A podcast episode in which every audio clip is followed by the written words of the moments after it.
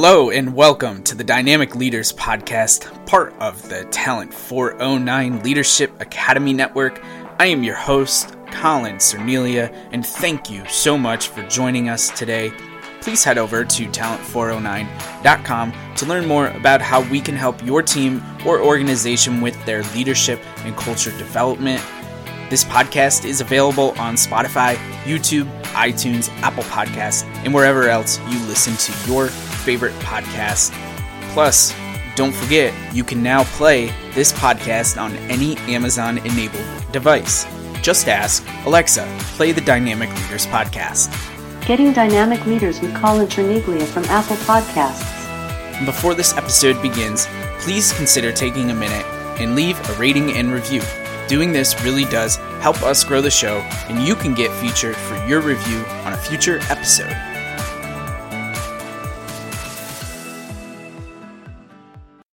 All right, on to my featured guest. In today's episode, you'll get to hear the conversation that I had with Alyse LaHue. Alyse is the general manager for Sky Blue FC of the National Women's Soccer League.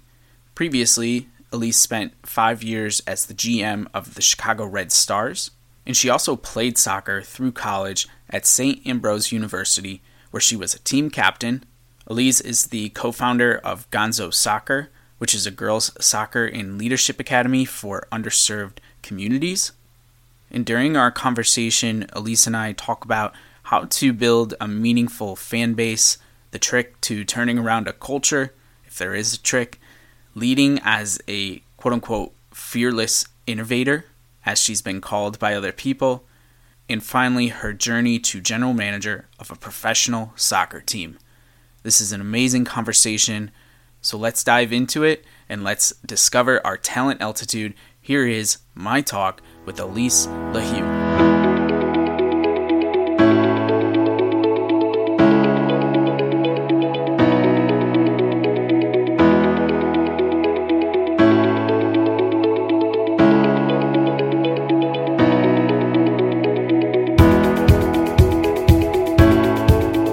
Everyone. Welcome back to the Dynamic Leaders Podcast. Today, my guest with me is Alyse LaHue. Well, thank you so much for joining the show. It's such a joy to have you with us today.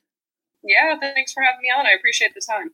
Absolutely. So, I'd love to just before we get too deep into any of the details and the million questions that I'm going to have for you today, I'd love to give you an opportunity to tell the listening audience a little bit about yourself. So, please tell us who are you? Yeah, so I've uh, spent most of my career in women's pro soccer or some variation. I started in uh, WPS, which was the last women's pro league. I was with Chicago. Outside of a, a couple years away, I, I, spent most of eight years with Chicago as the GM there for five years. Another roundabout stint, I made my way out to New Jersey and became the interim general manager last uh, April. I'm actually coming up just about on a year here. Um, I think I got the full time title some sometime towards the end of last year. Um, but have been doing this job for about a year and um, just really enjoying the opportunity here in New Jersey um, with Sky Blue. It was a time of transition for the club, so this has been one of my most interesting projects to date and one that I've uh, certainly really enjoyed. Yeah, that's so cool. And I actually have a note that we're we're going to dive deep into that transition and rebuilding project because I think that's so interesting and so cool that you took on a responsibility like that. But first, I just want to get a little bit more background. And I mean, you're in so- women's soccer right now, and it seems like from some of the research and things that I've seen on social media that you're just very involved in the sport in particular and maybe athletics in general. I saw that you also played soccer uh, through college and you were a captain uh, at your university. So I just would love to learn a little bit more about soccer specifically, like how that shaped you as a person and why that passion came about. Yeah, being a, a kid from Iowa, it's probably not a very traditional tale to have uh, somebody like myself end up being the GM of a pro women's soccer team you know, it's a it wasn't the forefront sport in Iowa. We're more basketball, softball, volleyball, um, but played a lot of sports growing up. I, soccer was uh, the latest one for me. I started when I was eight, which was a little later than my other sports. Um, I think my my passion for soccer really grew um, when I studied abroad in Ireland. That was during college, and and I did go to college. I was going to play basketball and soccer, so I did both my freshman year. Um, but I had the opportunity to study abroad in Ireland and seeing the way uh, soccer was um, over there and Champions League and just their passion for the game. I, I, that was something that I just latched onto, and I joined the ladies club soccer team at my university. Realized that it was completely run by the students. It's a different system than we have in the U.S. It's all club based, so all of the students were actually managing the club, finding the coaches, doing the fundraising, just managing everything top to bottom. I mean, we were out there lining the fields for our games. Um, so I uh, went up for the position of vice president of my club team and, and ended up getting voted in, which was really cool. So um, I actually ended up staying in Ireland for another year um, after that semester. So um, spent a good chunk of college over there. Um, but when I was the vice president of the team, I learned some of the business side of sports. And I think that was what really, on a very micro level, opened me up to this concept of actually managing a team as a job. And that was always in the back of my head. So I think it was my time spent in Europe that, that really opened my eyes to um, what soccer is and what it means to the world.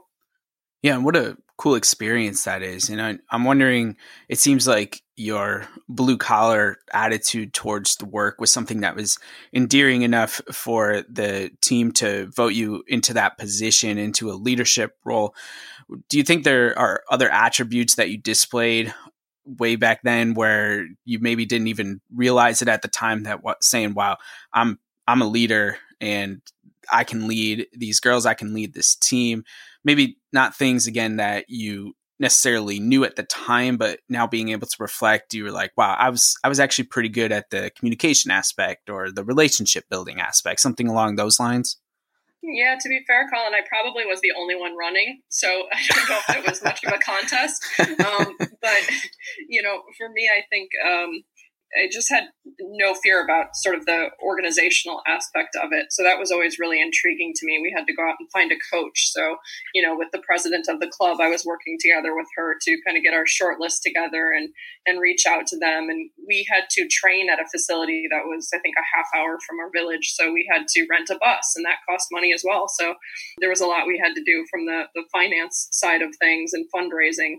So I really liked the aspect of just having your toes dipped kind of in every aspect of it from finding the coaches to managing that process to recruiting other players for the team.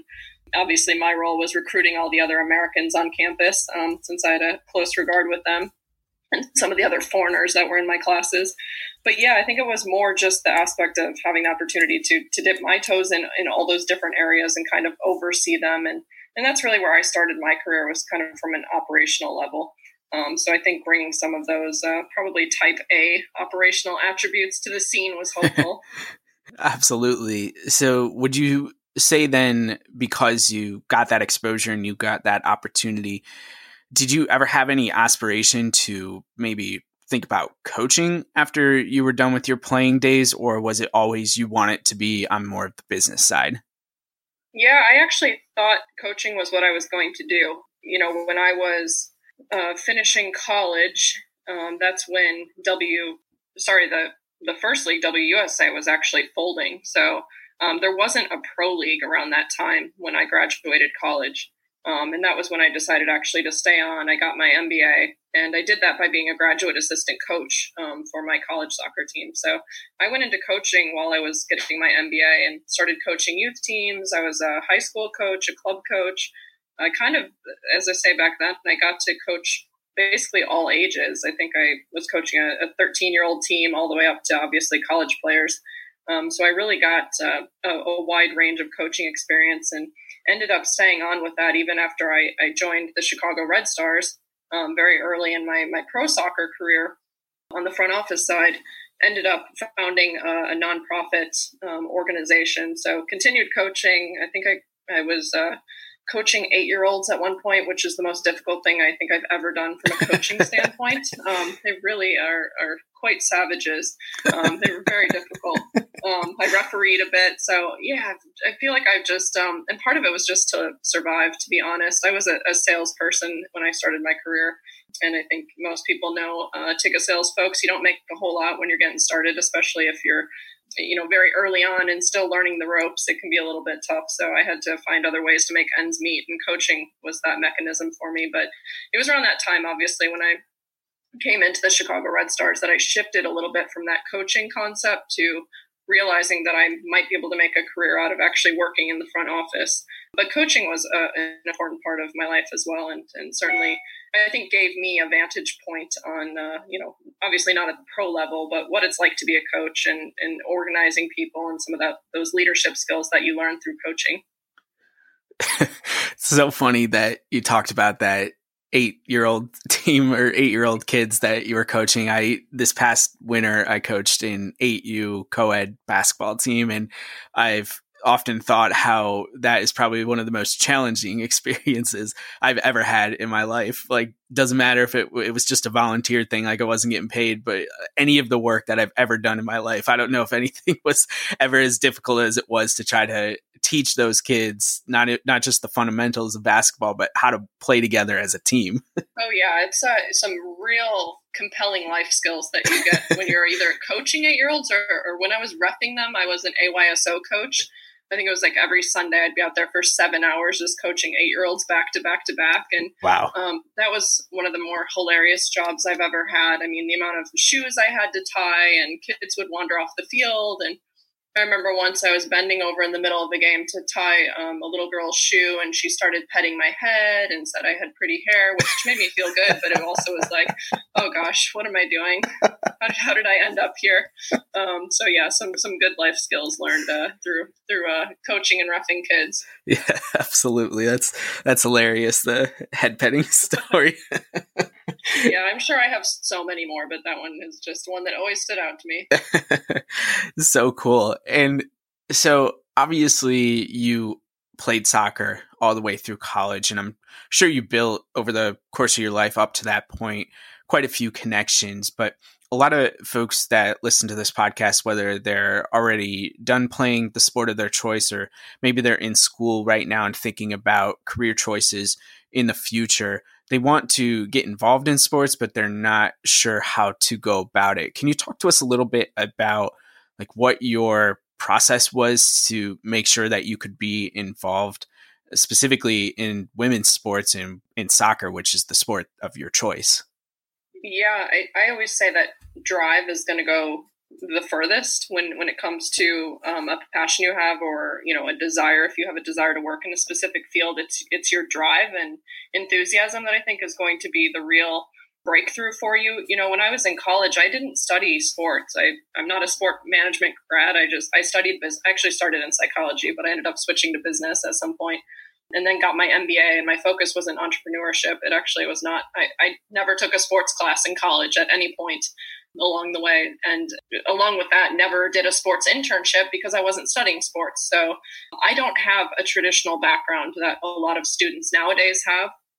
And I see so many resumes come my way now. And, uh, you know, these students have a ton of sports experience by the time they've even just graduated as an undergrad, um, which of course is really impressive. But I always like to tell folks that it's not, you know, it's not the only indicator for being able to get a job in sports. It's really going to sure. be about, you know, I think the enthusiasm and the outreach. I'm always going to remember somebody that either calls me or sends me a direct email, you know, as opposed to somebody that's just putting their resume through the portal on Teamwork. um, you know, those folks are going to stand out to me. Um, and that's kind of the approach that I took when I was um, uh, first saw that Women's Pro Soccer League was coming back and the teams didn't even have names yet back then, but I was just I just stalked the Chicago website. They, I think it was called Chicago Professional Women's Soccer, and they had this really terrible website. Um, this was back I think in 2007. Um, and I stalked that website for like a year. There was no contact info on it. There was nothing there yet. And I just kept waiting and waiting and waiting. And finally, one day, you know, an email address popped up and I just said, Hey, I'm here and I will come volunteer. So what do you need me to do? Mm-hmm. Um, and I was so excited when I got a phone call from uh, it was Marcia McDermott. She was the general manager then, and she, of course, now is the technical advisor with me at Sky Blue. So she she hired me way back then, and now I've been able to return the favor, which is uh, also a, a, cool life cycle for me in my sports career. But I always say, you know, it, it, doesn't matter if you you came from that sports background or had those specific internships. For me, it always came down to just a desire to want to do something and, and being willing to get your foot in the door. It might take a couple months of, unfortunately, free labor, um, which I had to do after I had an MBA, but it gave me a chance to get in and, and prove my worth and, and show that I really wanted to be there and wanted to be a part of it. So I think that went a long way. Yeah, and I think that what you're also highlighting, although you didn't flat out say it, but you had to have some level of confidence to be able to put yourself out there and potentially be rejected, right? Like you didn't know what was going to happen, but you're you're being the aggressor. Like you're on the offensive side of things. You're not waiting for opportunities to come to you or just hoping, like you said, that you have this big fancy degree in a lot of these sports management classes or credits and whatever it is and you're you're pushing the envelope and it might result in rejection it might result in silence which in some ways weird weirdly enough is worse and yeah.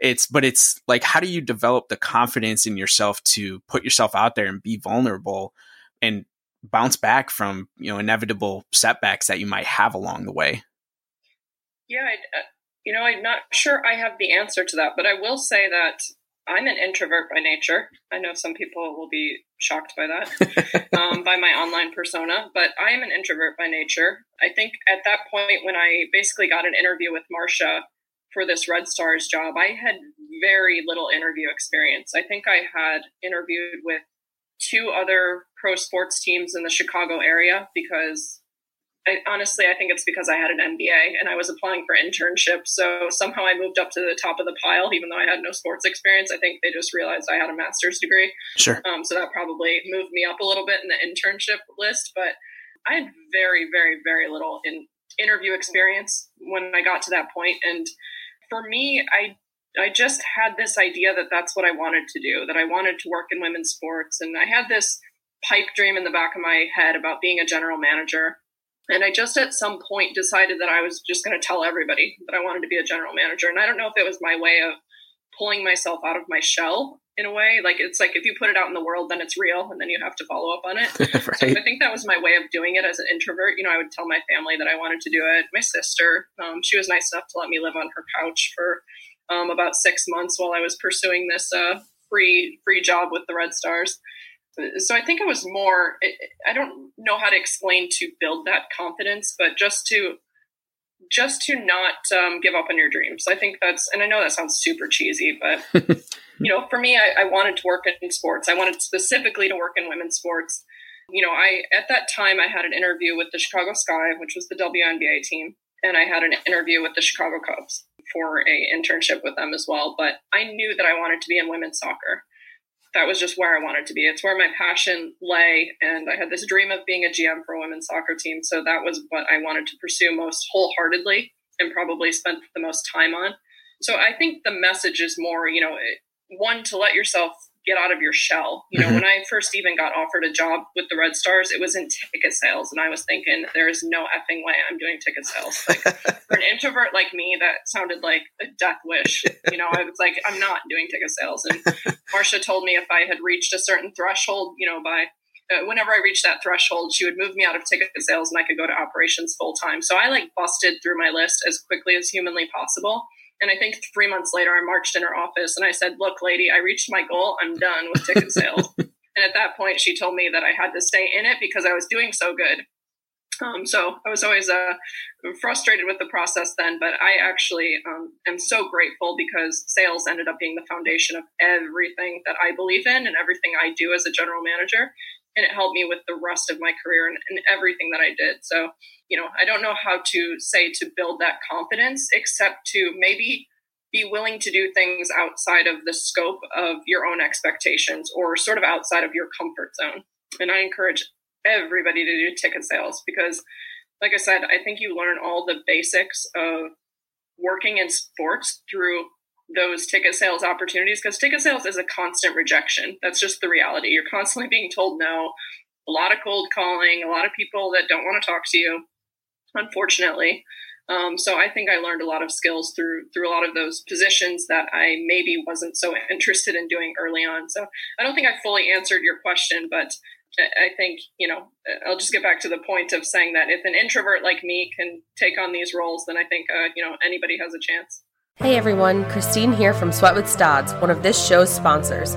The Dynamic Leaders Podcast is here to help you be a better leader, and the best leaders take care of themselves both mentally and physically. I'm here to help on the physical side by making fitness accessible to everyone. As a certified personal trainer with years of experience coaching fitness classes, I've designed programs that can be followed at home and in the gym. These are intelligently structured programs, giving you a plan to follow to help you be successful. Build strength with my Get Strong at Home program Get quick results with Hit It Home 1 or 2, or work on your health outside of fitness with my Healthy Habits program.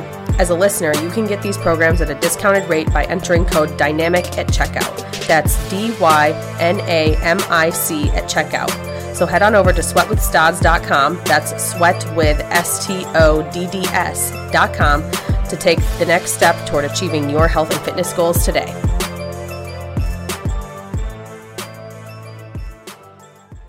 Absolutely. And I think uh, that was all super helpful. And again, I'm reflecting on some of my own experience. My first recruiting role was essentially like what you just described for the ticket sales. I was doing 50, at least 50 cold calls a day to try to get people to uh, sign, well, not sign up. That's not the right word. To try to work for a Fortune 500 insurance company to be insurance salespeople and to do it for 100% commission. And it was banging mm-hmm. your head against the wall, dealing with rejection after rejection and people ignoring you, people saying, Oh, yeah, I'll come to that interview and then not showing up. And so you like get excited and then you get let down and you deal with different type of rejection. But I would love to because you brought it up and I think it's so interesting the sales aspect and you don't hear too many people I think I've had maybe one or two other people on my podcast talk about how important sales is to the foundation of pretty much everything that they do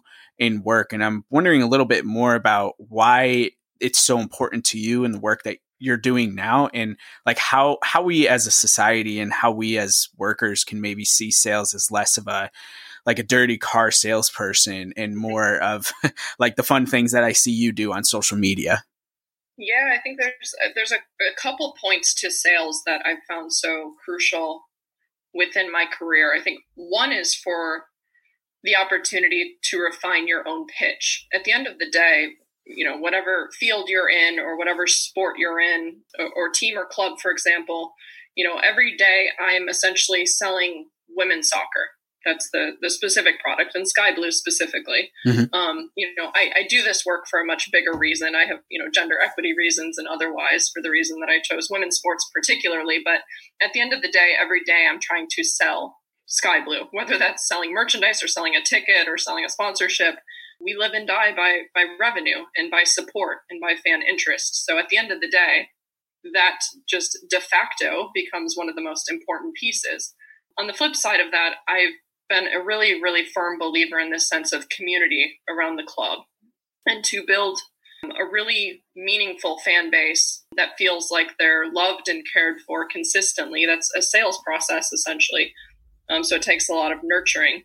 Um, so I think from that perspective, when it comes to sales, you know, it's it's partly nurturing the fan base and nurturing the sense of community, which is so so important but also it's the fact that every day we have to sell this product because if we don't we don't live. And we know that because in women's pro soccer unfortunately we're now on the third women's pro league.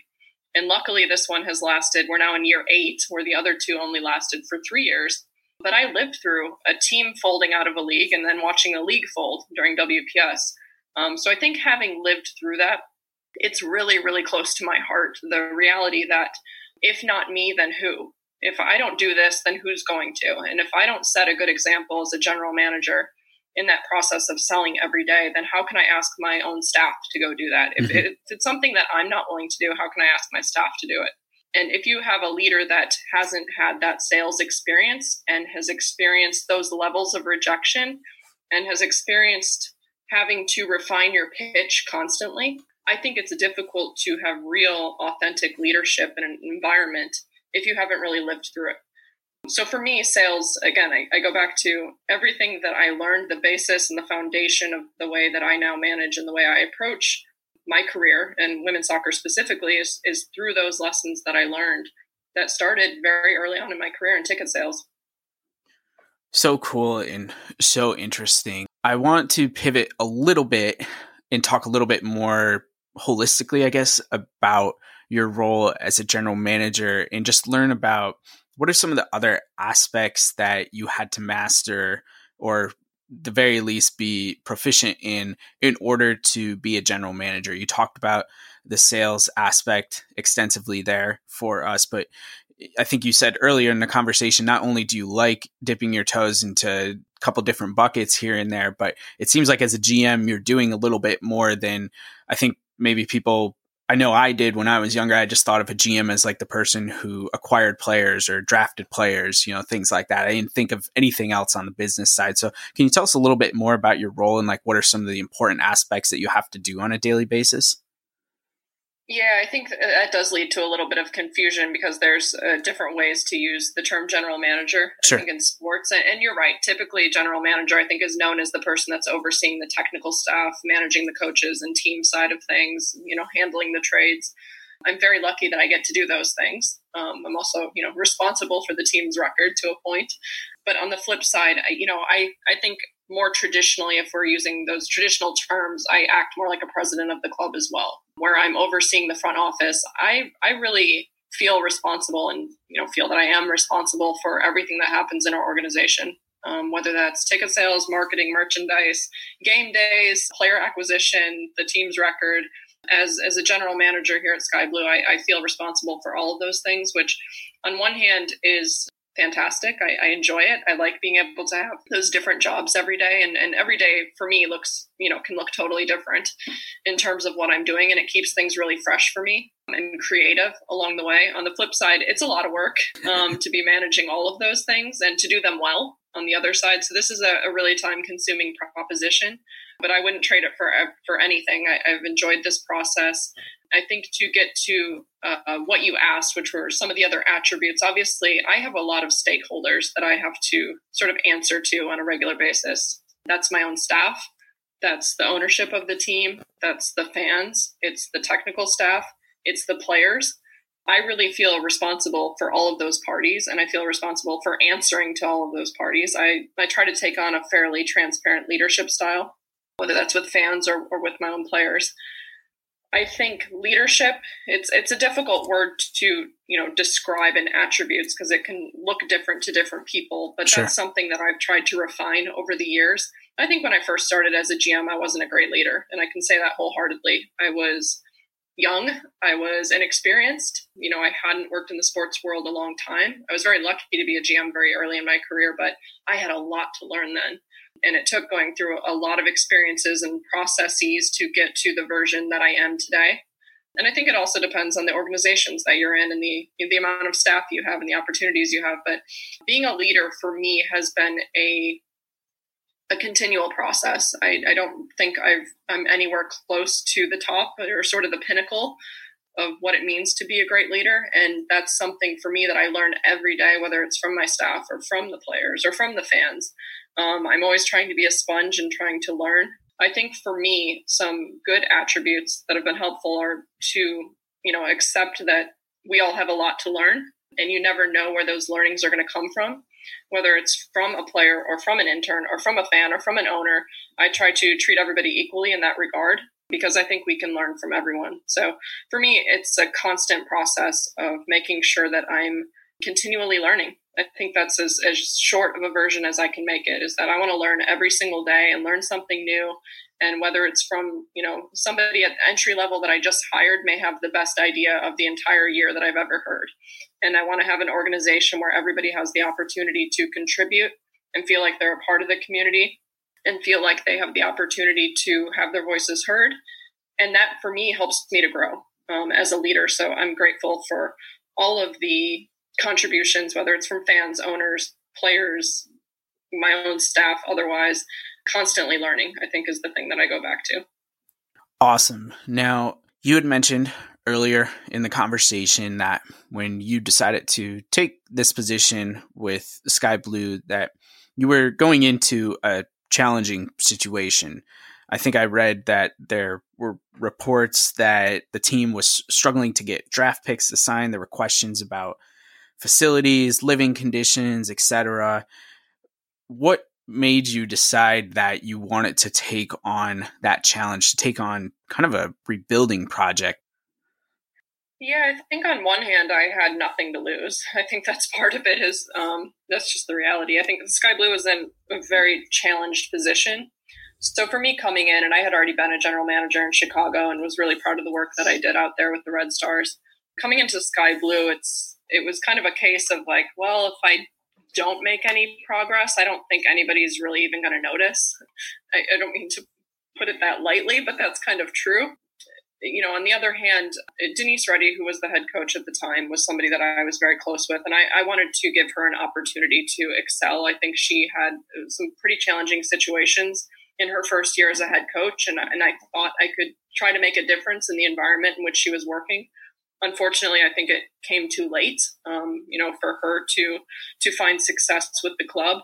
But those were some of the catalysts for me taking this on, and I just was in a place where I was willing and able to take on this project, and um, I I was pretty excited. You know, I I had been in Chicago for eight years total, and as I said, you know, GM for five of those years, and I got to a point where, and that was probably just the phase of my own growth as a leader and as a as a GM that I felt like I had kind of hit a stopping point there, and I I chose to walk away after five years as a GM there um, and that was of my own regard. Um, just walked away, I had no idea what I was going to do after that, and I really was leaving my dream job, which is a, a little bit of a crazy thought even now. But eh, so coming into Sky Blue, I, I, saw an opportunity to come into a GM role again, which I didn't know I was going to do. I actually thought I wasn't going to um, be a GM again in the league, but I saw that opportunity, and you know, I, I had gotten to know the fans in New Jersey uh, quite a bit, and obviously they were struggling with their own club and, and what i saw in them was such a level of passion that i, I, I just kept going back to the fact that they deserved a, a, good environment and, and they deserved to be heard and i felt like i could do something about that so it was a little bit of optimism coming into the role thinking that i could maybe have an impact on it and i don't think i could take the job if i didn't believe that uh, yeah, I was excited to come in. I think there was a good opportunity there. And then it's a little funny to say this, but if I did nothing, I don't think anybody would have noticed. that is funny. so how do, how does your role then change when you first come in and you you have to make you have to implement a decent amount of change, right? Like there's some type of culture overhaul that needs to happen, both probably with the business operations and maybe even with the team and coaches, all these different factors that you have to put into consideration. So, how does your role change from when you first take over that opportunity to where you are now, where things are starting to stabilize? You're starting to see the rewards of all that work and starting to see a lot more positives and, and a lot more happiness, I'm sure, around the, the organization in whole. Yeah, you know, when I started, I, I kind of, and, some of the, a couple of the staff that had been there for a while, we almost felt like if we had been taking a brand new club, it would have been easier because what we inherited was was a club whose fans were a little um, disillusioned and disgruntled. So it was almost like you know our starting line was you know 100 yards back, um, and having to really play some catch up in that process. But it it really motivated us as a staff. And and you mentioned some of that that culture piece. I think that was really important was to have the right people on board that that really really care that really wanted to see this work and and and that only happens if people are really willing to give a lot of their time to it mm-hmm. so the staff we brought on board was I always say was willing to pick up an oar when needed, and we all rowed the boat the same.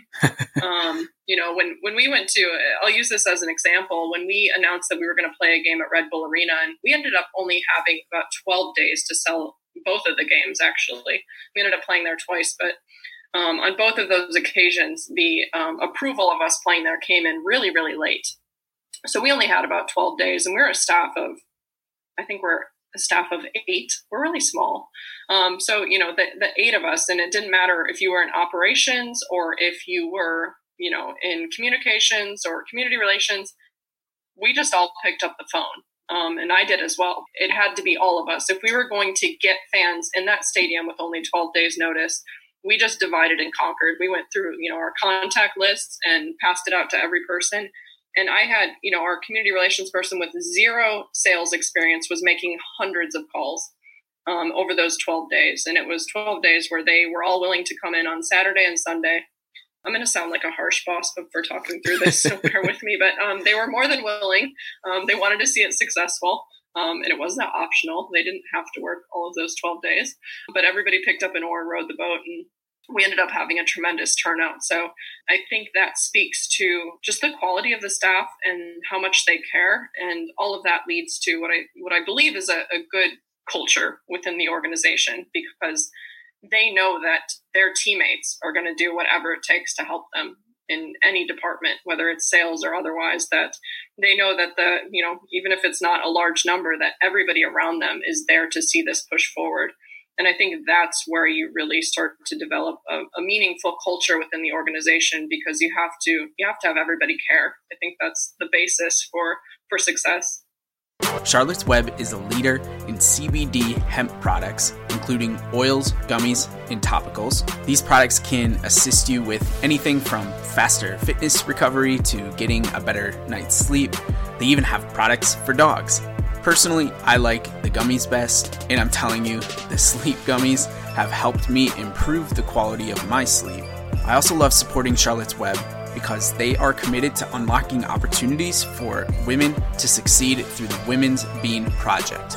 You can learn more about that project or any of their products by going to their website, charlottesweb.com.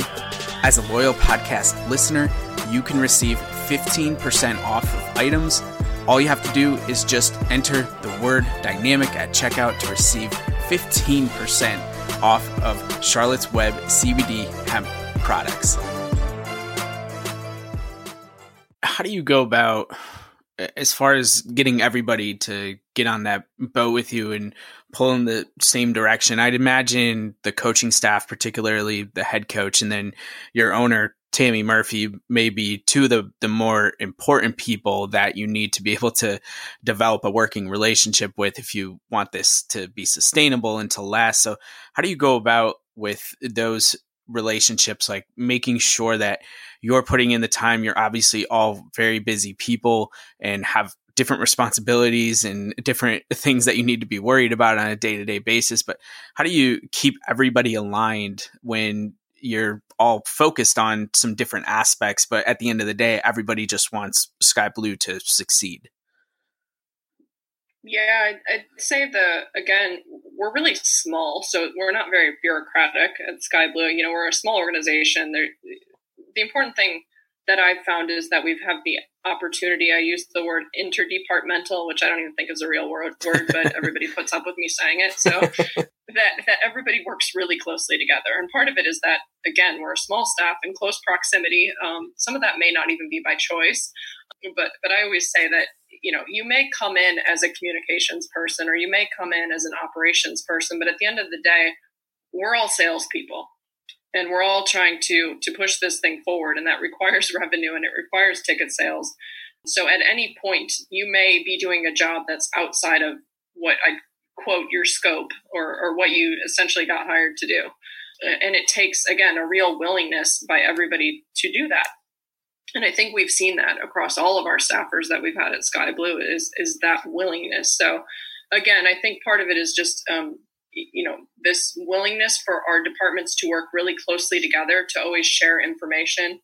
Right now while we're um, living through the time of coronavirus we're having staff meetings every day and um, you know we, we don't break it down very often. We actually just have all staff meetings and, and we don't want them to get too bulky or, or tedious but i think it's important that we're all sharing information together um, because the salesperson may have a great idea about something that we're doing within our kids club, for example, or um, something that we're doing digitally, or our digital team might have a really great idea for something to do with our season ticket members. So we want to cultivate an environment where all of the staff feels that they're in a safe place to bring ideas, and it can be an idea in any department. We we really don't believe in silos and I think some of the best ideas have actually come from people that were peripheral to that department. Um, and we wouldn't have those ideas if we didn't foster this creative space for everybody to be able to share those thoughts.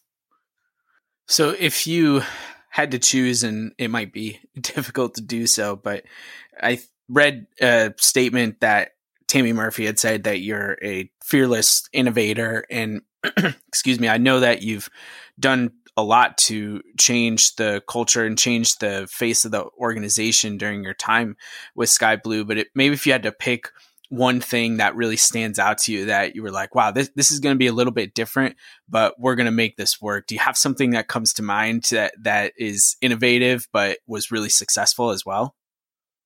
Yeah, I think right now, it, now is actually a great time to kind of talk about innovation. When we, you know, first heard that basically, you know, New Jersey was going under quarantine and had to stay at home. Obviously, we had to um, cancel everybody going into the office, and and right away that weekend it became like, okay, uh, looks like everybody's going to be home this week, so we need to figure out how to have a staff meeting on Monday. Mm-hmm. Um, I had never used Zoom before, so we just, you know, again, I would say just picked up the oar and took off rowing and tried to figure it out along the way. Um, and we decided that we were going to try to be at the forefront of content during this time digitally. That's really one of the only ways we can connect right now with fans um, is in this digital realm. So we decided as a staff that everybody was going to pick up an oar and start figuring out how they can contribute digitally to the organization. And that's what we've been doing for the last probably three weeks or so. And I'm really proud of the content that we've churned out during this time period. I mean, when we're talking everybody on staff, I've got um, you know, some staff is creating the trivia questions for these trivia hours that I've been hosting for fans, and we've done some season ticket member um, Q and A sessions with some of our players. So there's a, variety of just online ways that we've tried tried to stay connected um, during this time, and I, I'm really just pleased with the way that we moved so quickly in this. And again, that took all of the staff being willing to take the time to maybe go outside their department, pitch in in an area that they're not used to but I also think it, it really keeps staff fresh. It keeps them excited, um, engaged. Um, and that's been as I think important for as important for our staff during this time as it has for engaging our fans. Yeah, and I can say from personal experience, it's a fun file right now to see what you're all doing on social media, and it's it's a welcome um, not distractions not the right word but it's it's definitely something to take your mind off of what's going on in the world outside of us. And and I think you've done a really great job at connecting even with somebody who I didn't know a whole ton about the organization until you and I eh, or until I had connected with you over Twitter. So it's just been cool to learn a little bit more about the history, you know, with those trivia and uh, just see the excitement for the team and for the organization. So I definitely recommend the follow if you're listening to this. I appreciate that. So you had mentioned a little bit earlier in the conversation, last couple things I'd like to get through in our conversation today, but you had mentioned that you started a nonprofit, Gonzo Soccer, I believe it's what it's called, correct? Yep, that's correct. Yeah, and it's a girls soccer and leadership academy for underserved girls. And I'd love to learn just a little bit more about why you decided to give back to the communities that you're serving and the sport that you love so much. Yeah, I think it actually started in 2009. So I was in, you know, one of the early years of my my sports career. Um, I go back to those, you know, early days when I you know wasn't making a ton of money always had a side job so i was you know coaching and roughing back then as well but um, uh, one of my pals monica gonzalez she had a bit of a name for herself after playing with the mexican national team so we decided we could go run a soccer clinic in um, this uh, latino community in chicago called pilsen um, since monica had a bit of, bit of a name with the with the Mexican national team. So we ran a clinic there for girls, and it was just a way for us both to uh, basically make some grocery money. And uh, so we went and ran this clinic, and it turned out to be uh, really popular. kids had a really nice time. In that week after, we had a lot of the moms actually calling us and asking us when we were coming back and when we were going to um, have another clinic. And we said, oh no, this was a one time thing. Um, but the indoor facility we were at said, hey, the moms keep asking, you know, they don't have anywhere to take the girls. Essentially, what was happening is all the girls were having to tag along with the moms and sit at their brothers' practices, but they had nowhere to go themselves. So mm-hmm. I think at that point, Monica and I realized that this was now more of a duty for us to keep coming back. Um, so we just started going back. Uh, it started as once a week, and then we started doing twice a week. And we realized that there was a lot more that we could be doing for these girls. So we started doing some life skills sessions and and kind of varying it up. So we were providing you know elite soccer training. Um, then we started doing life skills. Then we started doing some tutoring because we realized they could use some help with that. Um, so those sort of became our pillars. And at some point, we just realized that we really had a nonprofit organization and that this was something that we could mimic in other places beyond just in Chicago. So um, Chicago kind of became my baby. You know, Monica ended up moving to Mexico City, so we launched some programs there. We ended up getting a grant from the State Department to set up some programs in Colombia. Um, so it expanded pretty rapidly for both of us, um, which was difficult because you know both Monica and I were were pretty heavy into each of our respective careers, but was always pleased with the way that the program grew and, and the work that we've been able to do with it. And um, you know the Chicago program is is still my baby after all these years, um, but it's been a really uh, you know what started as just a way to make some extra grocery money um, to get through the week uh, turned out to be you know one of the most fulfilling things I've ever done. Yeah, that's so cool, and uh, I can't you know thank you enough for doing that work and for just uh, everything that you're doing, uh, not just with that, but with your professional career. It's obvious. I think that you are making an impact to other women and to younger girls and the next generation. So I just think it's really cool, and I want to acknowledge you for that before we wrap up here.